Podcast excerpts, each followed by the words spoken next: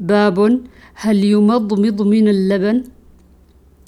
عن ابن عباس أن رسول الله صلى الله عليه وسلم شرب لبنا فمضمض وقال إن له دسما.